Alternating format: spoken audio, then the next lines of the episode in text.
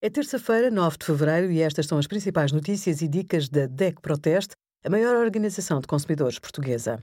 Hoje, em DEC.proteste.pt, sugerimos testes rápidos antecipam casos de Covid-19 positivos, custos desiguais nas tarifas de água em todo o país e os melhores tablets do nosso teste a mais de 90 modelos. No Dia da Internet Mais Segura, divulgamos o projeto Net e Siga, uma parceria da DEC Proteste com a Google para levar práticas digitais seguras à casa dos utilizadores com mais de 50 anos.